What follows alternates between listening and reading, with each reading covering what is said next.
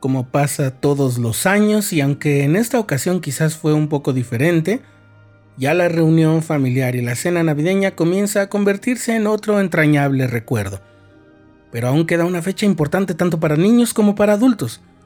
Se trata de una festividad de gran tradición en muchos países de Hispanoamérica, la de conmemorar la ocasión en que los magos de Oriente llegaron a visitar al Mesías que había nacido, para presentarles su reverencia, su amor y ofrendas de mucho simbolismo. En algunos lugares, esta es la fecha que marca oficialmente el fin de las fiestas de Navidad. Las familias suelen desmontar sus adornos navideños y los niños descubren los juguetes y las sorpresas que llegaron durante la noche. Incluso se prepara un pan dulce con forma de gran rosca que se acompaña con chocolate caliente. Estás escuchando el programa diario presentado por el canal de los santos de la Iglesia de Jesucristo de los Santos de los Últimos Días.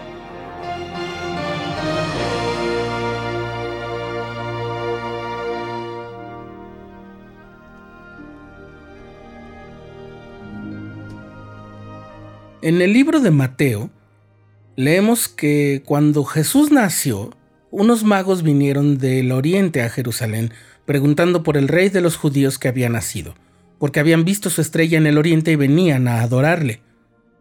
Cuando Herodes, que era el rey de Judea en ese tiempo, escuchó de los magos, averiguó sobre el nacimiento del rey de los judíos del que ellos hablaban, y los mandó llamar para decirles que fueran a Belén y que cuando lo hubieran encontrado, le dieran aviso también.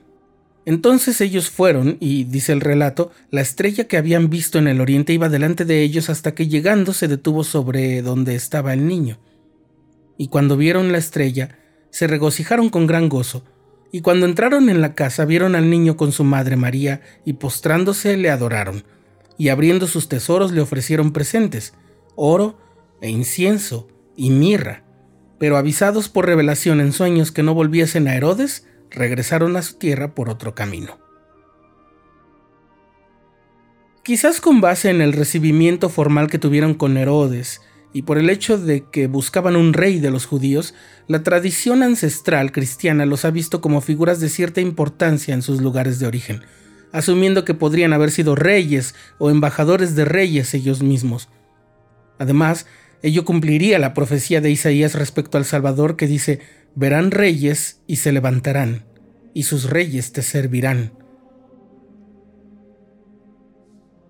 En diciembre de 2009, la hermana Wendy Kenny publicó en una revista de la iglesia un artículo sobre estos magos de Oriente. ¿Quiénes eran estos misteriosos personajes que visitaron a un joven Jesús y le obsequiaron regalos? ¿Eran tres? En el diccionario bíblico que está en la edición Santo de los Últimos Días de la Biblia en inglés, se indica que, dado que los magos eran primordialmente testigos del nacimiento del pequeño Salvador, debían haber sido al menos dos. Y si nos basamos en los tres regalos que se mencionaron en el libro de Mateo, posiblemente eran tres, pero son solo conjeturas. Ahora bien, seguramente has escuchado incluso los nombres de estas personas y aquí va el origen de esa tradición.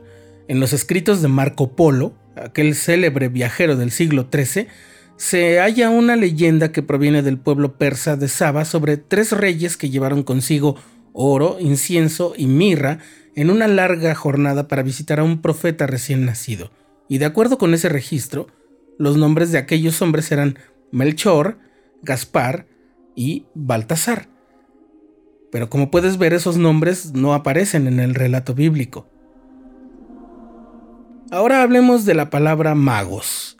Esa palabra usada en la Biblia se tradujo del griego magoi, que en realidad es de origen persa.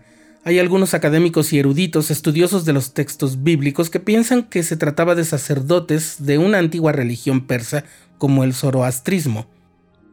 El elder Bruce R. McConkie que fue un gran estudioso de las escrituras y llegó a ser miembro del quórum de los doce apóstoles, publicó en su comentario doctrinal del Nuevo Testamento lo siguiente. Dice que no eran miembros de aquel culto de la antigua Media y Persia. Más bien, parecería que eran verdaderos profetas, personas íntegras como Simeón, Ana y los pastores, a quienes Dios reveló que el Mesías prometido habían nacido entre los hombres y quienes dieron testimonio de él. En cuanto a su lugar de procedencia, si bien la escritura dice que venían del oriente, ello no significa que hayan venido desde China o la India necesariamente. Debemos recordar que cualquier cosa que se encontrara al este de lo que entonces se llamaba Judea se clasificaba como exótico, por provenir de oriente. No pasaba lo mismo con el oeste porque en ese punto cardinal se encuentra el mar Mediterráneo y las ciudades portuarias fenicias, por donde también habían llegado los conquistadores como Alejandro el Grande, poco más de tres siglos atrás, y por supuesto los romanos. Otros creen que habrían sido de Persia, que hoy es Irán, y que incluso tal vez eran judíos, ya que en ese tiempo muchas personas de ascendencia hebrea vivían en aquella región.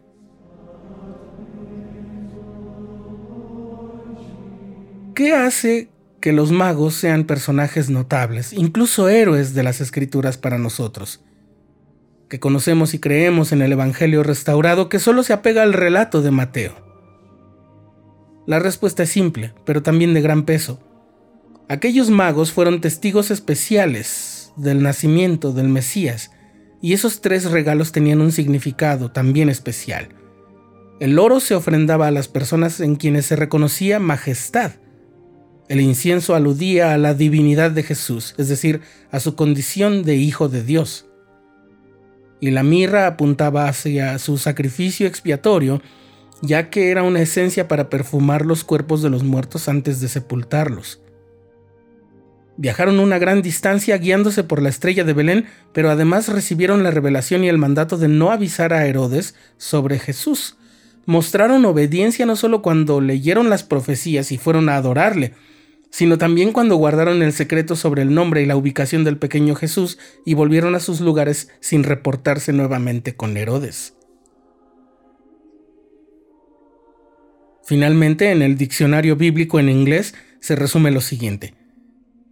Eran hombres de rectitud que fueron enviados con el mandato de ser testigos de la presencia del Hijo de Dios en la tierra. Lo más probable es que fueran representantes de una rama del pueblo del Señor, residentes de algún lugar al este de Palestina que, guiados por el Espíritu, fueron a contemplar al Hijo de Dios para regresar luego a sus pueblos y testificar que el rey Emanuel de cierto había nacido en la carne. Fueron ellos los portadores de buenas nuevas para la gente de sus comunidades y pueblos, y con ello les llevaron el testimonio personal de que Dios había enviado a su Hijo, a ayudarnos a vencer la muerte y el pecado.